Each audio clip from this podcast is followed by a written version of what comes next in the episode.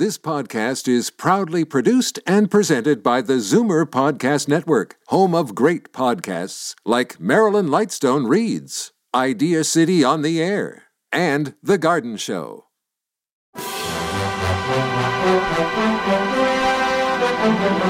It's Zoomer Radio's Theater of the Mind with Frank Proctor. Open your mind as we fill your head with amazing thrills, chills, and laughs. Theater of the Mind. The best love programs from radio's golden age. Only on Zoomer Radio. Now, here is your master storyteller, Frank Proctor. Well, thank you, and welcome to the show. Tonight we travel back to 1948 for an exciting episode of The Lone Ranger. In fact, we're going to hear about the origin of this legendary character and how he became friends with Tonto. As generally depicted, the Lone Ranger conducts himself by a very strict moral code placed on him by the creators of the show. In part, it read, I believe that to have a friend, a man must be one that all men are created equal and that everyone has within himself the power to make this a better world. That God put the firewood there and that every man must gather and light it himself. In being prepared physically, mentally, and morally to fight when necessary for what is right. That a man should make the most of what equipment he has. Now, those are just some of the stringent rules that he must live by. Let's see how many of those expectations come into play tonight as we listen to the origin of the Lone Ranger.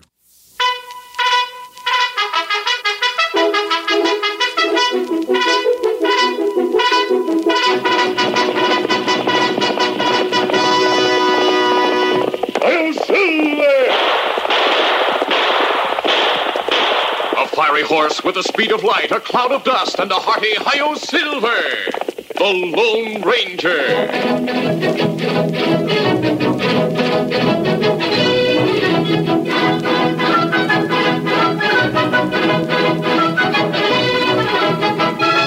This is the legend of a man who buried his identity to dedicate his life to the service of humanity and country.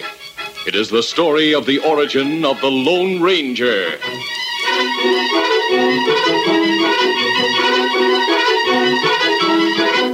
Early settlers in the West had to be brave men and women, ready to fight for their lives at any moment.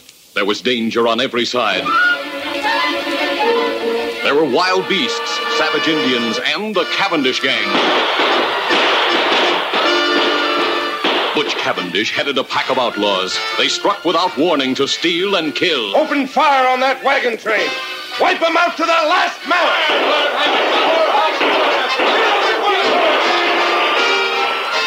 The Cavendish gang attacked ranches and towns as well as wagon trains.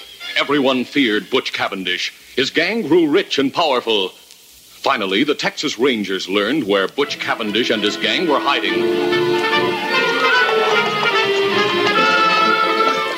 Six Texas Rangers guided their horses along a canyon floor to arrest the Cavendish gang.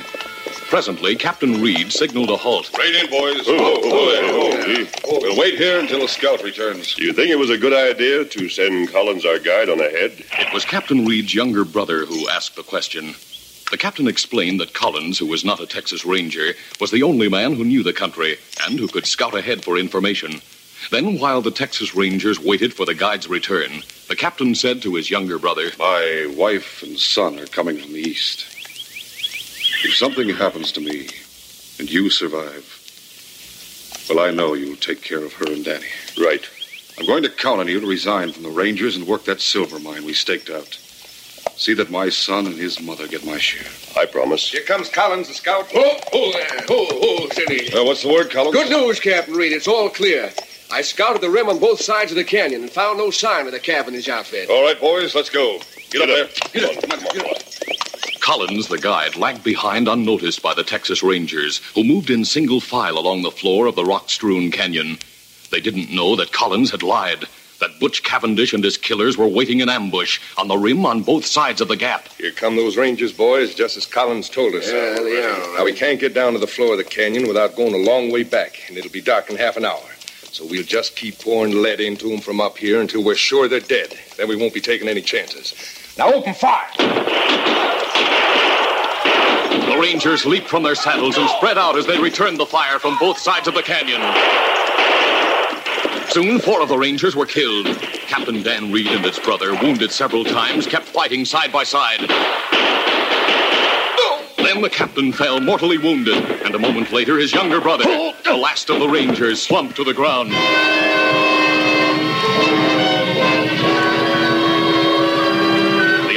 Waited and watched for any sign of life from the Rangers, then rode away, convinced that all six men in Bryant's Gap were dead. Sunset came, then darkness.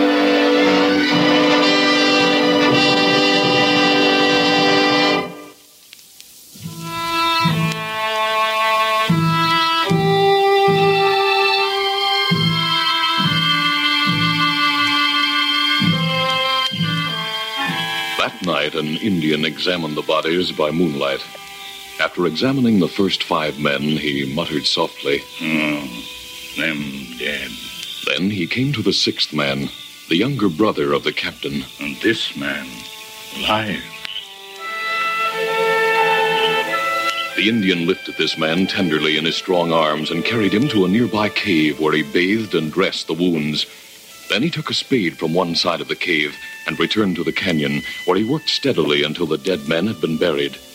Returning to the cavern, he sat watching through the remaining hours of the night. Daybreak found the ranger stronger, but by nightfall, the wounds had become infected.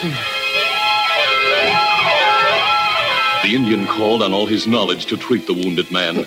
He went day and night without rest.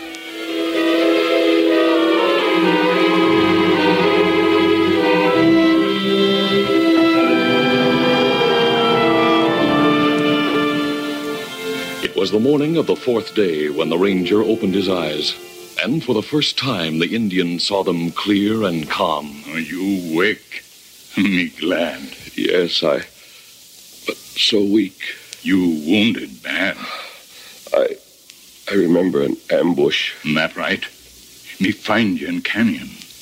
Carry you here to cave. It. It's daylight. It morning. Then I. I must have been unconscious all night. It's several days since fight in canyon. Several days. Ah, There. There's something familiar about you. you. You remember? Many year ago, you only boy. You find Indian boy in trouble. You save life, Indian boy. Yes. Your name is Tonto. That right? Years ago, you called me Kimosabe. That right. And you still Kimasabi. It mean faithful friend. Tonto, there were six of us in that canyon. The others. What about the other rangers? Other ranger, all dead. Dead. Ah, One was my brother. you only ranger left. You, lone ranger. The Lone Ranger. Tonto, those killers know me by sight. If they know one man escaped, they'll look for him. And them not know one escape. Tonto bury five men, make six grave. Crook think you die with others. Good. Then my name shall be forever buried with my brother and my friends. From now on, my face must be concealed. A disguise, perhaps, or a mask. That's it. A mask. I'm the only one who knows about the Cavendish gang. With your help, Tonto, I'll get every one of those crooks.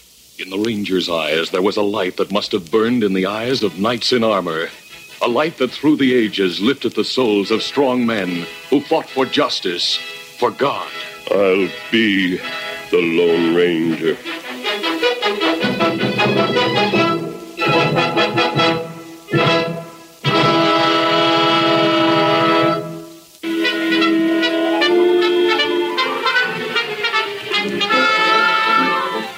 The Lone Ranger and Tonto were trailing the worst outlaw in the West. His name was Butch Cavendish. They had followed his trail for many weeks until finally they noticed that the hoof prints of the outlaw's horse were fresh. We're close to Cavendish now. Yes, Tonto. He can't be far ahead. Him outrun us last time. Maybe better we shoot in sight. No, I want to take him alive. I... That shot. Look out. Steady there, steady, boy. Over there. Killer in ambush. Him right way. Tonto, he missed me, but he shot my horse. Get after him. Get him up, fella. Tonto's horse was tired and no match in speed for the animal Cavendish rode. The outlaw escaped. When Tonto returned from the futile chase, Oh, fella. Oh, he found the Lone Ranger standing beside his dead horse. A good horse, Tonto. Loyal, faithful, and brave. But my next horse must be faster. I wish that. Tonto, we've heard stories of a wild horse, a fiery white stallion. Ah. Him seen near valley over there, where Cavendish go. We'll be on the lookout for the wild horse while we follow Cavendish.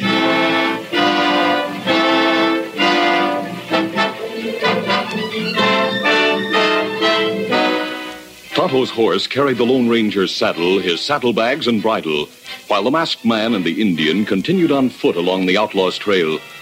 When they reached the top of a hill, Look, Tonto. Ah. they halted suddenly and stared at an awe-inspiring sight far down in the valley. They saw a great white stallion in a death fight with a giant buffalo. The horse was plunging, rearing, charging, and dodging wildly, and the sun flashed from his coat as from a coat of polished silver. They realized that this was the legendary white stallion, the one ranchers and hunters had talked so much about. Tonto, we must have that horse. I'll try to shoot the buffalo. It's too far for pistol shot. I'll get closer before it's too late. As he ran downhill, the Lone Ranger watched the battle. The sleek white stallion was nimble and courageous, but his strength began to wane. The buffalo charged again and again. The splendid muscles of the white horse were slower in responding, then too slow. He was caught by the buffalo's charge. Wet crimson stained his pure white coat. Another charge. The white horse saw it coming, and he couldn't dodge. He staggered and fell. The monster drew back and lowered his head for the death charge. And then, two shots rang out. The buffalo shuddered from the impact of the masked man's bullets. For an instant, he stood motionless, then fell.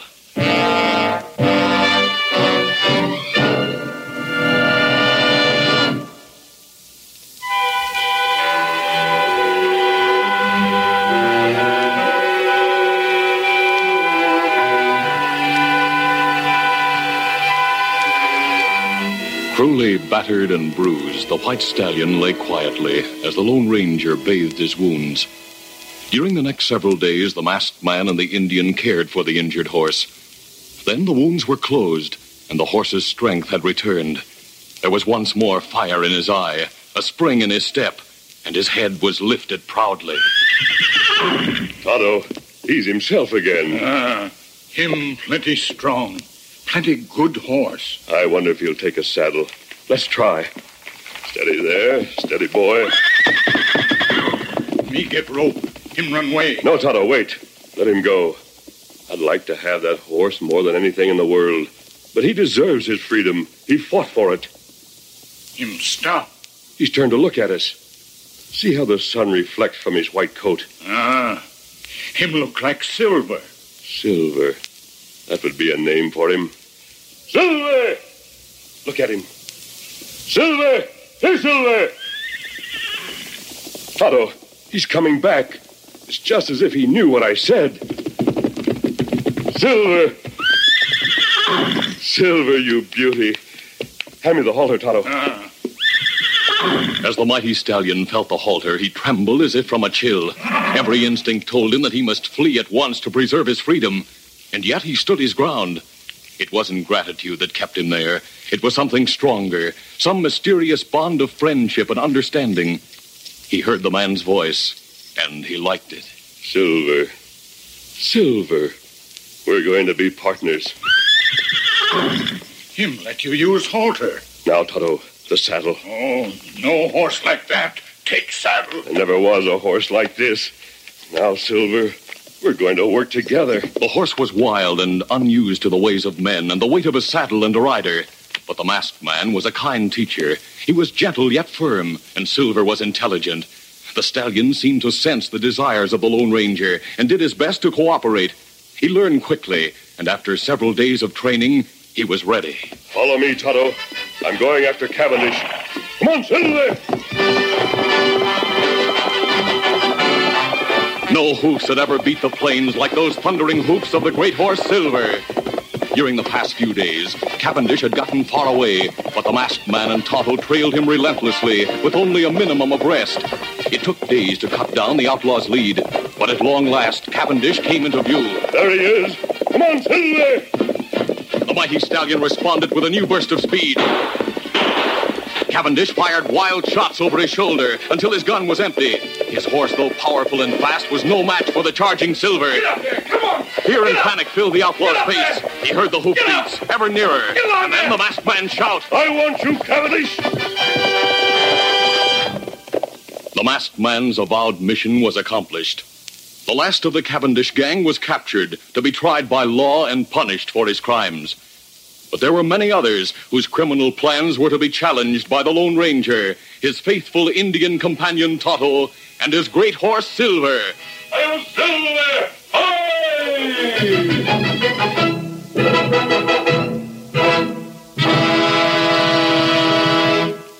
This is the legend of Dan Reed, the story of how the Lone Ranger found his only living relative.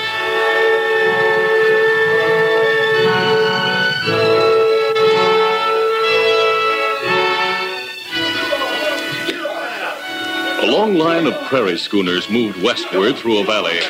Among the pioneers were families with all their worldly goods and men on horseback who planned to seek their fortune in the new frontier. Also, there were several women who had joined the wagon train to meet their husbands who had previously gone west to make new homes. Suddenly, a blood chilling cry rang out from the hills. Indians! Brilliantly painted Indians charged from the hills on both sides of the valley. Form a circle with the wagons!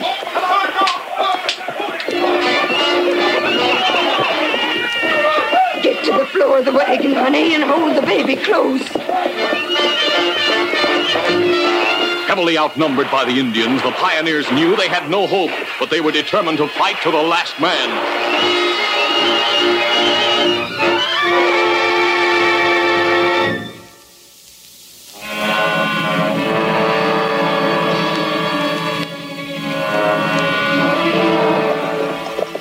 It was the following morning when the Lone Ranger and Tonto came upon the scene of the massacre. Silver. Easy, steady. Easy now. They drew rein and examined the grim remains of wagons that had been looted, then burned, and the bodies of brave pioneers who had died in their attempt to conquer the West. No survivors, Tonto. Ah, it looked like work of Apache.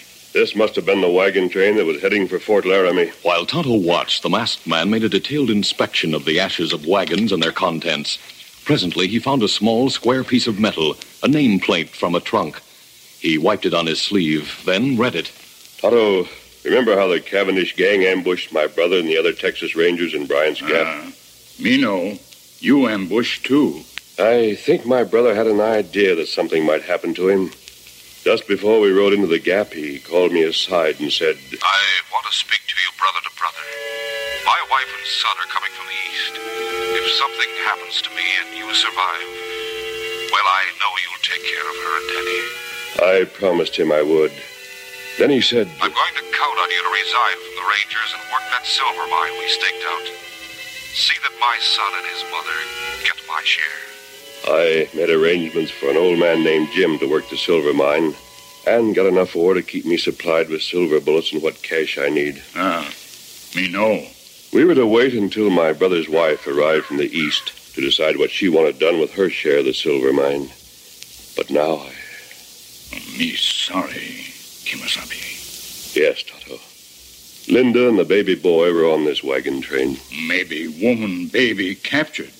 Maybe them live. It's a faint hope, Tonto. Nevertheless, I shan't be convinced that they're dead. We'll always be on the lookout for some clue that Dan Reed and his mother are alive. In the meantime, we must help make the West a place where massacres like this can't happen.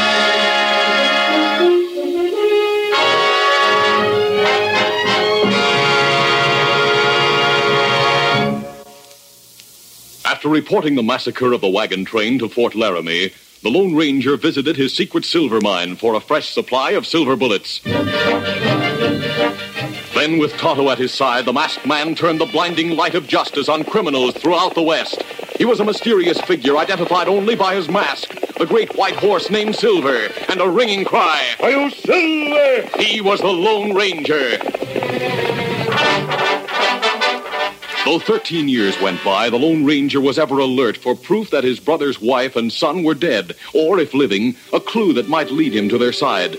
Then his adventures took him to the high border country in the Northwest, where he fought men who sought to rob an old lady called Grandma Frisbee and her adopted grandson, a boy in his early teens whose name was Dan. The outlaws were conquered, but the fight had been a great strain on Grandma Frisbee's aging heart.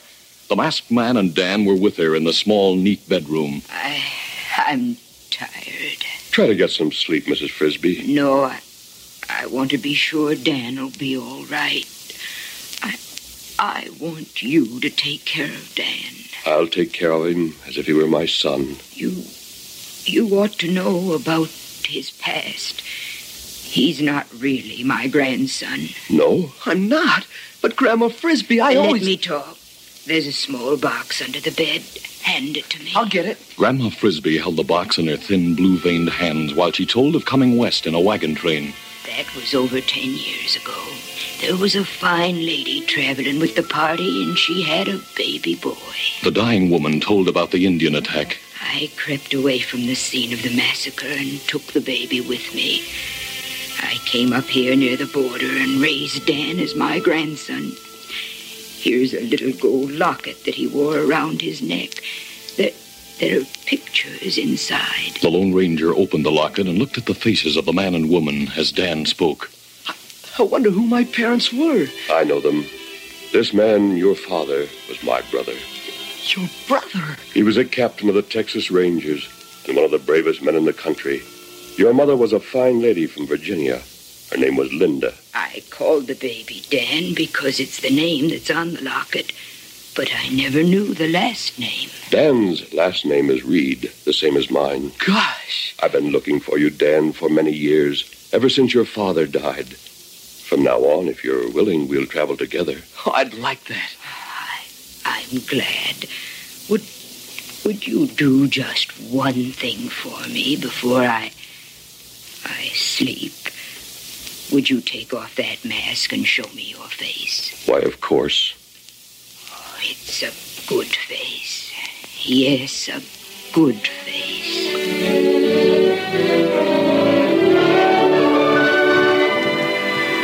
Dan, your grandma was a fine woman. It's too bad she had to go. She was certainly good to me. She and your father left you a great heritage. A heritage? Yes.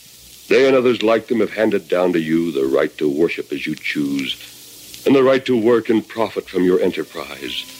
They have given you a land where there is true freedom, true equality of opportunity, a nation that is governed by the people, by laws that are best for the greatest number.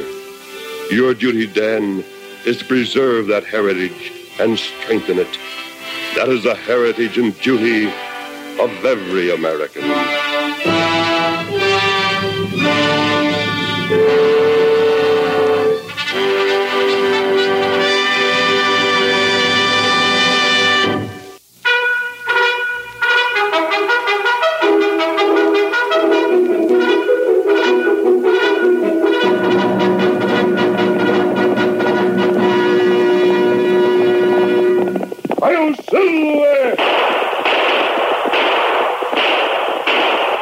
fiery horse with the speed of light, a cloud of dust, and a hearty hi-yo silver. The Lone Ranger.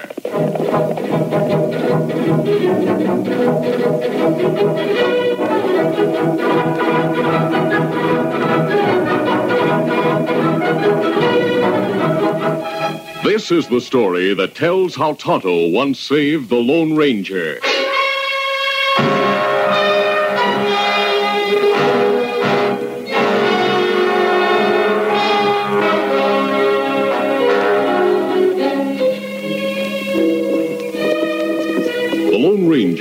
Tonto were riding westward across desolate country. They were looking at the tracks of a wagon train when suddenly a thin young man stepped from behind a big boulder. He held a rifle to his shoulder and shouted, Right in or I'll shoot. Oh, That's it. Now get off those horses and don't try to reach for a gun. The The Lone Ranger and Tonto dismounted slowly. Easy, steady, big fella. Then the masked man dropped his hand with lightning speed and fired from the hip. His bullet smashed the rifle and sent it flying from the young man's hands. Now raise your hands. Search him, Tonto. See if he has any other weapons. Uh-huh. I haven't.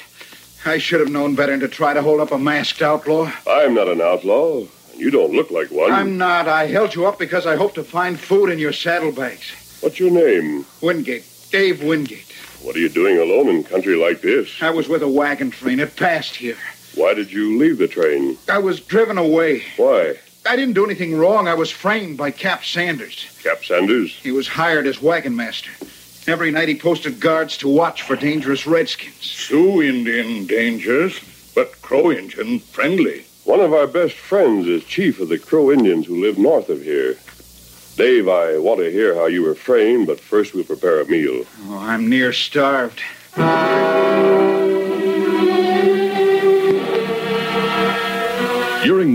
Dave told about being on guard duty during a dark night when he saw two men sneaking beyond the circle of wagons. So I followed them. They met a third man, and I got close enough to hear their voices. One was Cap Sanders, and another the guide he'd hired. We called him Dakota Dick. The man they met was an Indian. Could you hear what was said? I was there only a minute, and then I sneezed. Cap Sanders and Dakota Dick rushed at me, grabbed me, and disarmed me. They were raving mad. What about the Indian? He disappeared. Dakota Dick wanted to shoot me, but Sanders said that'd be hard to explain. He said he had a better way of getting rid of me. They took me to camp, roused the men, and accused me of sleeping on guard duty. I wonder why they wanted to get rid of you. I don't know. Unless they thought I overheard something they wanted kept secret. Did you? No. The Indian jabbered something I couldn't understand, and Sanders told him to mosey along. Mosey along? Yes, he said, mosey along, you inch, and walk on. It sounded odd. That's why I remembered it. Oh, maybe him talk Sioux Indian language. Maybe him say, mosey on, you Indian, walk on. That's it. Sanders told the Indian to make an attack at a landmark known as Medicine Rock. Oh, Medicine Rock? The wagons are supposed to reach there tonight. And Sanders is working with Sioux Indians to attack the pioneers. They must be warned. I'll try to overtake the wagons. Me go with you? No, Tonto, I'll make better time alone. You stay with Dave. Easy, steady, big fella. Monsilve!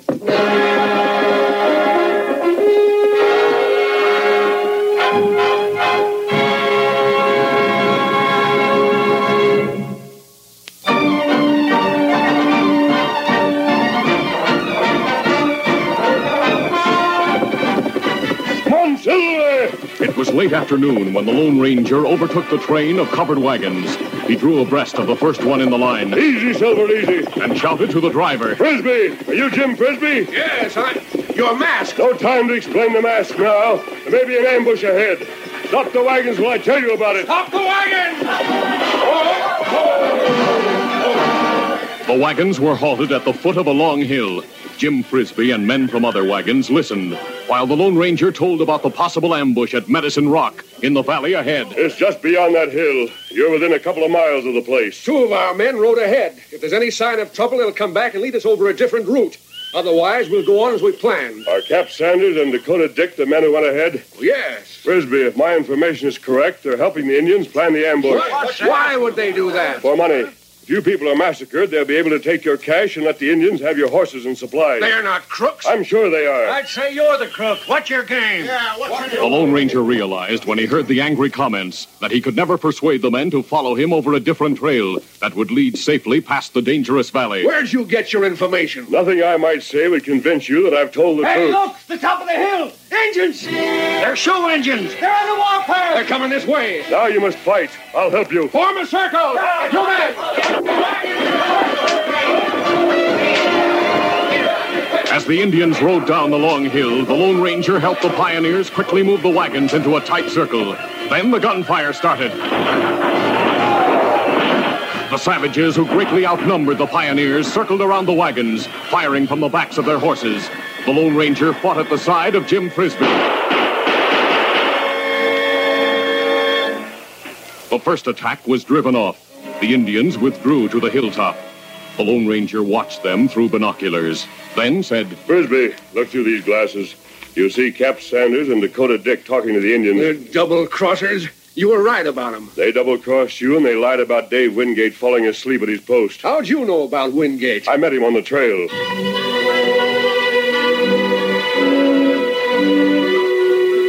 During the lull in battle, the Lone Ranger told how he had met Dave Wingate and learned of the attack.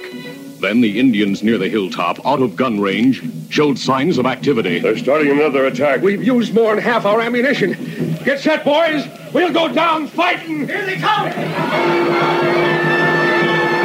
Every man inside the circle of wagons knew that the end was near. Make every shot count. The Indians knew it too. They felt that victory was in their grasp. When suddenly new war cries sounded from the north. Look over there. More Indians coming. Those are friendly Indians. They're members of a Crow tribe. You mean they're on our side? Yes, Tonto's riding beside the chief. And there's Dave Wingate. Boys, we're saved. Never mind sparing the ammunition. Let them have it. Tonto and his friends changed the tide of battle quickly. Many Indians went down. The others tried to flee, but they were hotly pursued by the Crows, and it was easy to see that none would escape.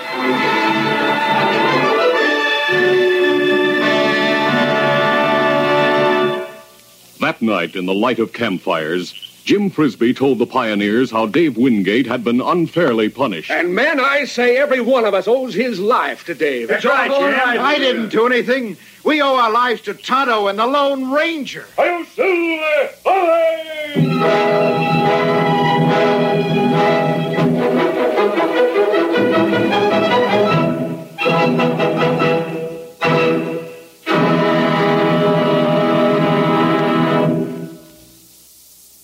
Stay tuned for The Great Gildersleeve next on Theater of the Mind. You're listening to Theater of the Mind on Zoomer Radio, AM 740 and 96.7 FM in downtown Toronto. Time now for The Great Gildersleeve. Kraft presents The Great Gildersleeve.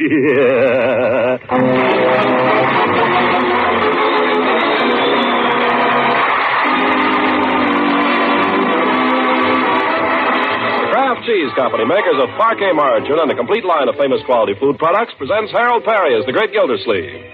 Kraft brings you The Great Gildersleeve every week at this time, written by John Whedon and Sam Moore, with music by Claude Sweeten.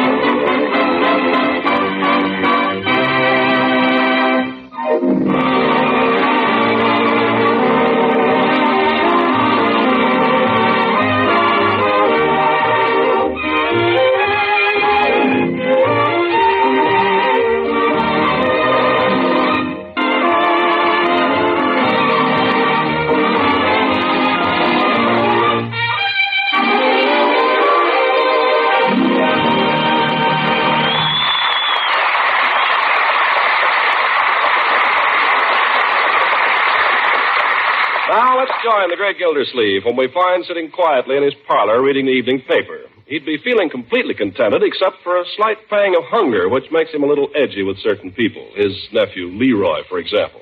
Hey, hey, Unc. I'm trying to read the paper, Leroy. Yeah, give me the comic page, will you? You may have the paper when I have finished. Oh, gosh, you always read the real estate page and everything. Supper's almost ready. Leroy, would you mind getting your junk out of the living room, please? I'm expecting company this evening. You must be. Look at her hair, Unc. Huh?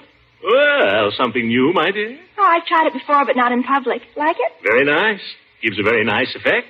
Will you please make Leroy move his junk? Who's coming, for corn's sake? Major Ball? Oh, he's married. Um, Keith Kelsey's dropping in for a while. Keith Kelsey? No kidding, Marge, is he? What's so wonderful about that? He's the best hockey player they've had at Summerfield High in 20 years. Besides, I thought he was going around with Francie. He was. Gee, congratulations, Marge. Gosh, I never thought... Uh, uh, just a moment, Leroy. May I ask who this young man is, Marjorie? Leroy just told you. The coach says he's the best hockey player we've had in 20 years. Just a minute. This fellow's name Keith Kelsey, you say? Yes. I don't trust any boy named Keith. Oh, uh, Keith, that's silly. Oh, it's silly, is it? Isn't he one of the fellows that was mixed up in that mischief down at the high school last year? What mischief? You know what I'm talking about. that gang that kidnapped the Polish janitor so the school had no heat. Yeah, he thought of the whole thing. Oh, he did not think it up. Well, chances are he did think it up, but that's not the question. Was he involved in it? Well, They used his car. Oh, he's got a car. eh? Yeah, he had a souped up Ford, but he couldn't get gas, so he had to soup it down again. If it was his car, he must have been one of the ringleaders in the kidnapping. A very dangerous stunt. Dangerous? It endangered the health of hundreds of high school pupils and teachers. Oh, nobody got sick. They all went home.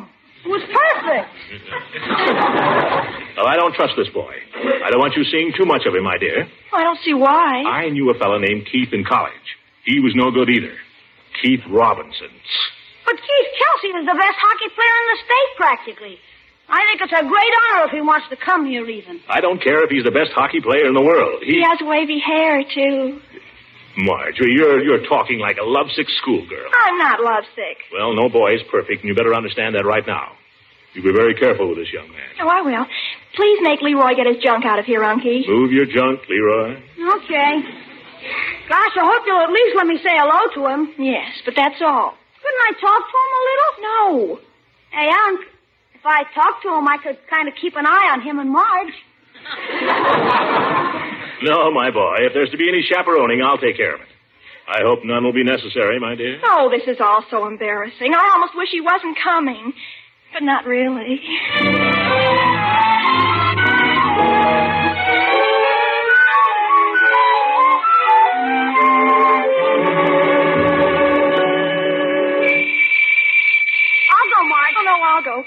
No, wait a minute. Uh, maybe you better answer it, Leroy. I want to go upstairs and make sure my hair's all right. Your hair is perfectly all right, my dear. Good enough for anybody. Well, I want to look at it anyway. Uh, go on, answer the door, Leroy. Okay, okay. Hi.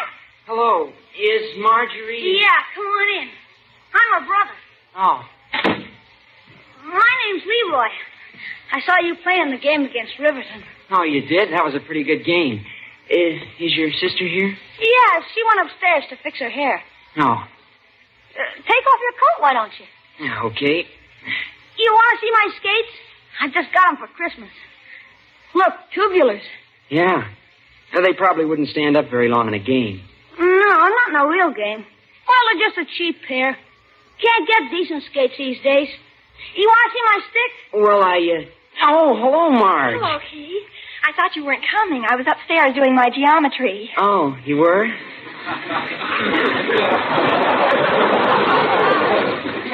Here's my hockey stick, Keith. It's regulation. Yeah. See, that's all right. Uh, you left-handed? No, why? Well, that's a left-handed stick. You'll never raise a puck off the ice with that. So that's it. Well, for corn's sake, I want... Leroy. What? I'll go in a minute. Well, Marjorie, is this the young man you were telling me about? Oh, yes. Uh, this is my Uncle Mort, Keith. Just call me Mr. Gildersleeve.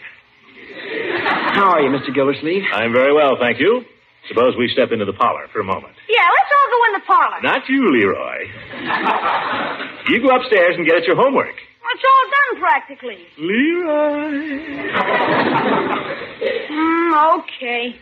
You know, I might talk to Piggy about trading hockey sticks. So long, Keith. So long. Now, young man, sit down. Tell me something about yourself. Oh, Unky. Well, there isn't much to tell about me, Mr. Gildersleeve. I wonder if I know your father. It could be. He has the Oldsmobile agency there on State Street. Yeah? Right now, he's selling Venetian blinds made out of plastic. Oh, I see. You're the water commissioner, aren't you, Mr. Gildersleeve? Yes. I'd like to see that pump sometime out at the reservoir. It must be quite a piece of machinery. Oh, it is.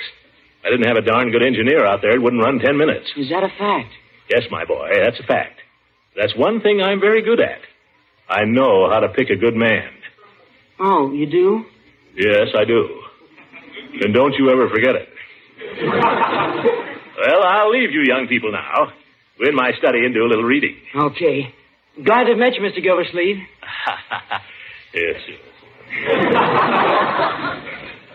Funny old duck, isn't he? Oh, he's all right. Sure. Say, you look pretty. I'm glad you think so. Come on, get your hat and coat and we'll go over and join the gang. What gang? Oh, the gang. They're over at Barney's Beanery.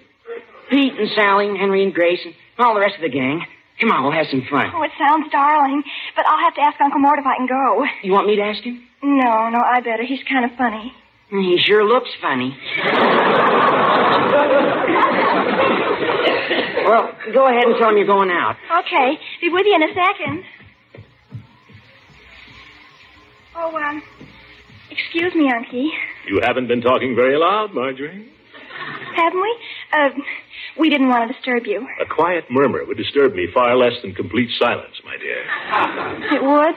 Well, um, I just wanted to tell you we're going out for a little while. Well, now, wait a minute. Now, Unky, I'm only going to Barney's Beanery. The gang's all over there. What gang? Oh, everybody. In that souped up car? No, sir. It isn't souped up anymore. Well, soup down then. I don't know this boy, Marjorie. I'm not asking you to go out with him. Listen, if that young fellow wants to spend any time with you, he can spend it here, or I know what's going on. Unky, not so loud. Why can't I talk loud? This is my own house, isn't it? But, Unky. You tell Master Keith that I won't let you go out this evening.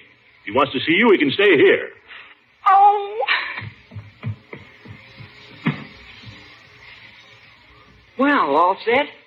I'm sorry, Keith. He says I can't go out. Couldn't you possibly stay here? Well, I. I promised the gang I'd be over. I thought I could bring you naturally. Naturally. Well, you promised them. Yeah. Gee, that's too bad. If only I hadn't promised Oh, I. sure, you have to keep a promise. I guess so. Well, some other time, huh, Marge? If you want. Oh, you bet. Oh, here's my coat. Oh, so long. So long.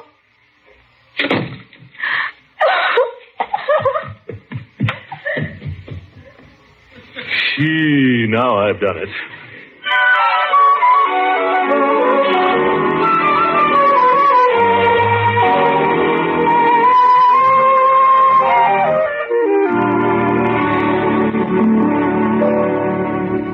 Eat your prunes, Leroy. I am. Shoot the cream, will you, Unc? Cream is unnecessary on prunes, my boy. Yeah, but it sure helps. There's a war on. Uh, what's keeping Marjorie? I don't know. Maybe she overslept. Maybe she was out late with Keith. Don't talk so much and eat your prunes. Okay, gosh, all I was doing was asking. Eat your prunes. Miss Gildersleeve, you ready for your egg? Yes, Birdie. Uh, egg, did you say? Yes, there's only one. Eggman didn't come yesterday, and he's been acting kind of high and mighty lately, and I ain't surprised that he didn't show up. Phew. If he comes back, be good to him, Birdie. Yes, I'll bake him a cake. Fine situation. You have to treat the Eggman like visiting royalty. Those are the breaks, kid. Yes, yes. Oh, here's Marge. Hi. Hi. Good morning, my dear. Pass the sugar, will you, please, Leroy? Here. Have a good time with Keith last night, Marge? Wonderful. Uncle Mort practically kicked him out of the house. What? Now, Marjorie. Keith had a date with a gang, and Uncle Mort wouldn't let me go along. Gosh, Unc, you must be nuts. Keith's the best hockey player that ever came to see her. She's able to wind up with somebody that can't even skate. You stay out of this, Leroy. Yes, you lonesome egg, Miss Gildersleeve. Morning, Miss Marjorie. Good morning, Birdie.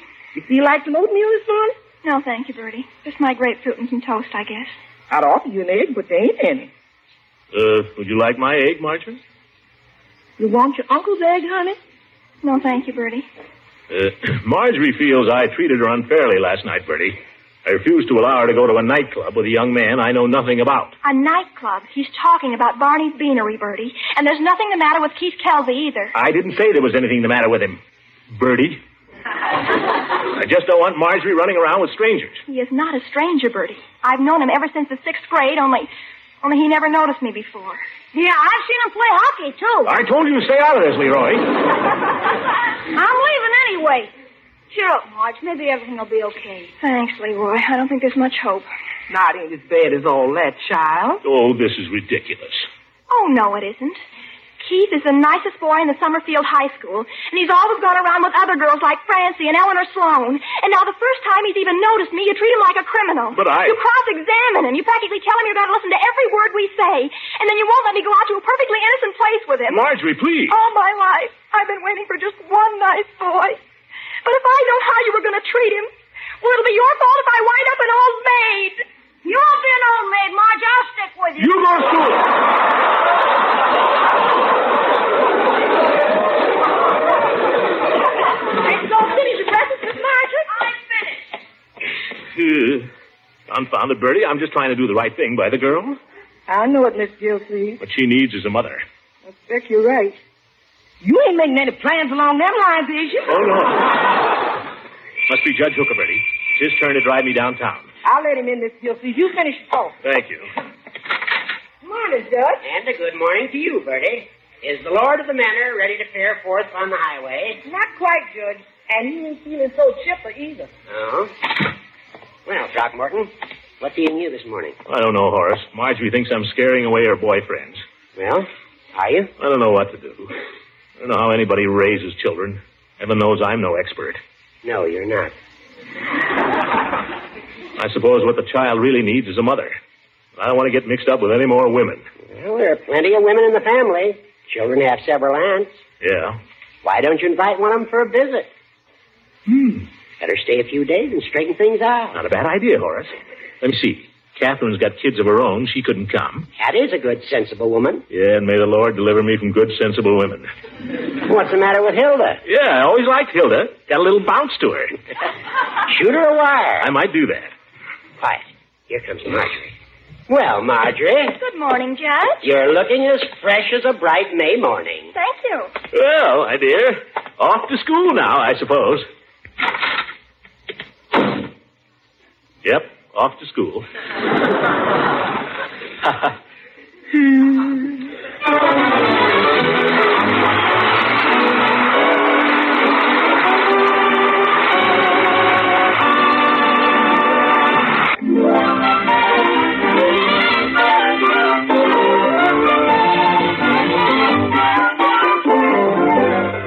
Well, let's get back down to Summerfield and see what's going on. And if you want to know what's going on in Summerfield, there isn't a better place to find out than Peavy's Pharmacy.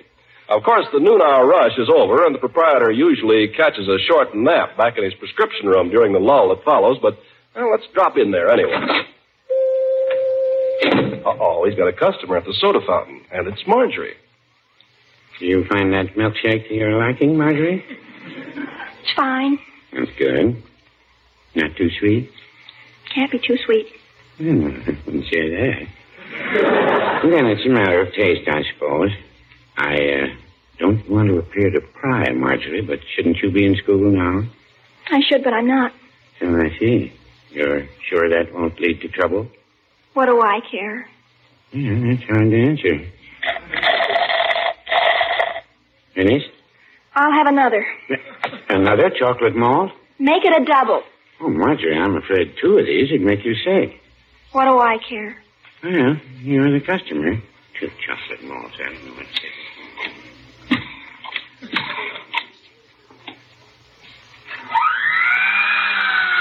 Mr. Peavy, Yes? were you ever in love? Was I ever in love? well, I guess I must have been. I'm married. Well, I mean seriously. I'd say it. I'd say it was serious. People don't just get married for the fun of it. Well, did you ever fall in love with someone who never paid you a bit of attention, never even looked at you, and you thought you'd just die if he didn't? And then all of a sudden he did, and you were so happy. And then your uncle came along and spoiled it. No, I can't say that I ever found myself in exactly that situation.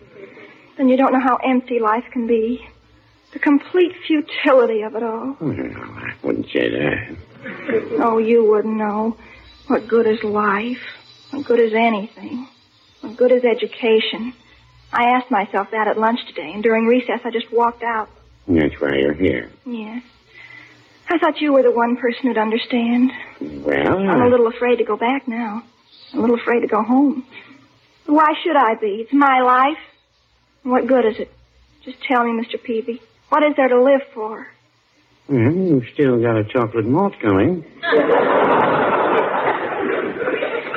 Mr. Peavy, I thought you were a friend. If I thought you were going to laugh Oh, at I me. I don't mean to laugh at you, Marjorie, but just think. You're how old? Sixteen. You've still got a few things to look forward to. You've still got a few years left before you shuffle off. After all, there's always tomorrow, you know. Tomorrow and tomorrow and tomorrow goes on this petty pace from day to day. That's Shakespeare. Yeah, I know. I- Oh, I forgot your chocolate malt. I want you to understand, Marjorie, the pharmacy accepts no responsibility for this. We usually serve only one of these to a customer. Oh, here comes your uncle. My uncle? Coming right across the street there. Oh, I can't let him see me. Uh, Mr. Peavy, please, could I go out the back way? Well, it's not customary, but I don't see any harm. Right through the prescription room there. You'll find the door. I'll pay you next time. That's all right. Oh, don't fall over the ash can in the alley. Don't mind a hide and seek, but I don't want to be responsible for any broken bones here. Hello, Mr. Gildersleeve. Uh, hello, Peavy. What can I do for you? Oh, give me a chocolate malt. You too? What do you mean? Uh, Nothing. Uh, There's your malt. Huh? Right there in front of you. I just mixed it. You must be a mind reader. No. No, I mixed it for a customer who was just in here, but he was suddenly called out of town. I take it you didn't have any dessert for lunch. I didn't have any lunch. Didn't feel like it. Didn't feel like working either. I didn't get a thing done at the office all morning. Confounded Peavy, one girl can be more trouble than six boys. Is that right? Now you take Leroy. I have to holler at him a lot, but at least we understand each other. But Marjorie, you know she hadn't spoken to me for three days? I ask you, is that any way for a girl to treat her old uncle? Well, I'll tell you, Mr. Gildersleeve, girls will be girls. Do you think so? Oh, absolutely. Well, maybe you're right. Now, when a girl gets to be Marjorie's age, she's apt to get the idea that nobody understands her. How do you know so much about girls? Hmm, I happen to be married to one. And she still thinks nobody understands her. At times. And at times I'm ready to agree with her. What do you do about it? Well, in Mrs. Peavy's case, I just go take a walk. But with Marjorie, it's a little different. I'd say what she needs is the companionship of young people her own age. Well, you could be right. There's such a thing as seeing too much of Leroy. I see Marjorie come in here with her come in here with her young friends in the afternoon and they giggle and gossip and talk nonsense. That's what girls want at that age. I guess that's what they want at any age. Peavy? You know what? You give me an idea. No, I wouldn't say that. Yes, you have, by George. You give me an idea. Uh, you're not going. You haven't touched the milkshake. Sell it to the next man who comes in. I've sold it twice already. You play it right, you can run it up into a fortune. Peavy, you know what I'm going to do? No, what How are you going to do, Mr. Gildersleeve? I'm going to put an end to all this nonsense. I thought of a way to make Marjorie forget her troubles. Yes? I'm going to give her a party, a surprise party. Now you're getting somewhere. Yes, sir. I'll invite all her girlfriends over, and I'll just leave them there to giggle and gossip to their heart's content. You mean you're only going to invite the girlfriends? Yeah, only your girlfriends. It's a strictly a hen party. Well, but. Plenty of good food, no grown-ups, no boys to spoil the party. uh, she'll love it, Peavy. Well, so long, Peavy. Thanks for the idea. I don't think he ever got the idea.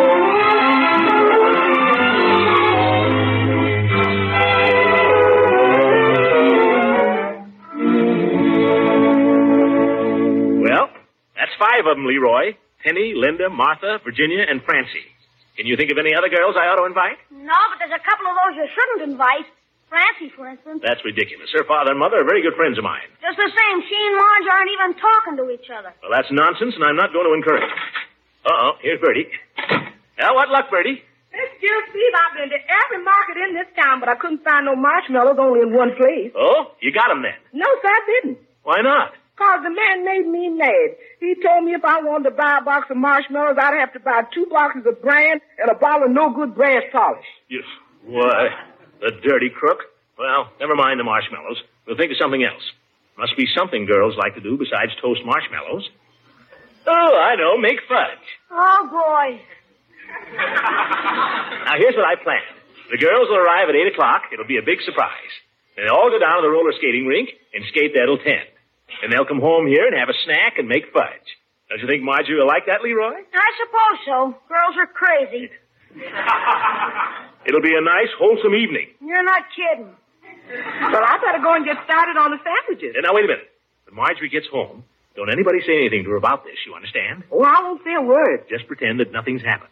Let her go on as she has been. If she doesn't want to talk to anybody at dinner, okay, let her alone. I want this to be a surprise. We'll have some fun out of it, eh, Leroy? How am I gonna have any fun out of it. She'll be sitting there like a thundercloud all through dinner with no idea of what's in store for her. But we'll know, won't we? It's her. Uh, evening, Miss Marjorie. Good evening, Birdie. Leroy, I saw your snowman outside. It's simply super. Unky, darling, you're wearing the tie I gave you. Oh, but you must let me straighten it for you. Huh? There. Now give me a nice kiss. Huh? How soon's dinner, Birdie? Any minute now. I'll be right down. What's come over her? You tell me. Oh, uh, Uncle Morris, Uh, yes, my dear? I want to apologize. I guess I haven't been very nice these last few days. Well, I guess I wasn't very understanding. Well, it's all right now. Everything's all right. Everything's wonderful. You're just gonna leave us guessing, or you're gonna tell us what happened? Leroy, would you be a dear, sweet boy and go away so I can talk to Uncle Morris? Oh, for corn's sake, all I ever do is get sent away. Never mind. You can stay. I don't care who knows. Guess what? I ran into Keith this afternoon, and he said he'd been looking for me. I wasn't looking for him. He was looking for me. And guess what he said about Francie? He said she was too old-fashioned. He said she was conventional. I don't know that you can hang a girl for that. Well, that's not all. I'm going to see him again tonight. Well, now, my dear. Oh, it's all right this time. It's perfectly all right. He's coming over here. Over here tonight? Oh, It's all right, Uncle Morris. We're going to do our geometry together. Yes, uh, well, that's fine, my dear, but the thing is, I've arranged a little sort of a surprise party for you and some of your girlfriends. I told them you'd all go roller skating. Tonight? Yeah, the girls are coming at 8. Yeah, Francie and Penny. Francie coming here? Ye gods, Keith is coming at 8.30. Oh, this is terrible. No, Marjorie. Oh, why did you do it? Oh, Uncle Morris. Don't worry, I'll handle it. I'll take them skating myself. Oh, Unky, would you? Gee, did I say that? Don't worry, Unc. Roller skating isn't hard. No, but the floor is.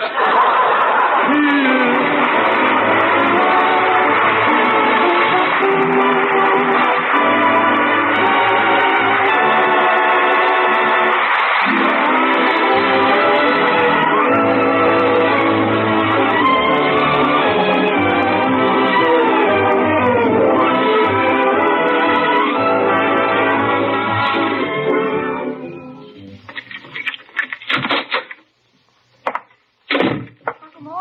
Oh, uh, you still up, my dear? Yes. A telegram came. I didn't know whether to open it or not. Oh, I know what it is. It's from Aunt Hilda. Aunt Hilda, there's nothing wrong. No, no, I wrote to her and asked her if she wouldn't come and stay with us for a few days. Don't you think that'd be nice? Oh, I'd love it. Aunt Hilda's such fun. You know, Aunt Hilda. I knew she'd come. It was only to get away from Hattie. Yeah. Well, let's see what she has to say. Sorry, unable to come. Frank home on leave. Hattie coming instead. What? Hattie coming instead. Arrived 7.45 Tuesday. Oh, my goodness. How did I ever get into this? Aunt Hattie. Well, oh, those are the breaks, kid. Good night, my dear. Good night, everybody.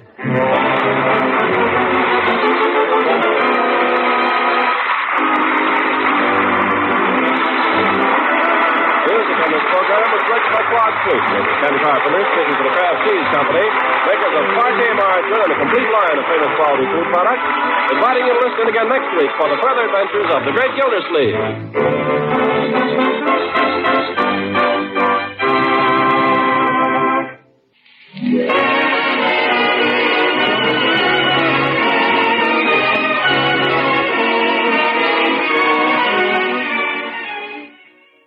Thank you for listening. Tomorrow night it's Suspense, followed by The Adventures of Ozzie and Harriet. Thanks to Joel Schoenwell for technical support. The executive producer for Theater of the Mind is Moses Znaimer. I'm Frank Proctor. Have a great night. This podcast is proudly produced and presented by the Zoomer Podcast Network, home of great podcasts like Marilyn Lightstone Reads, Idea City on the Air, and The Garden Show.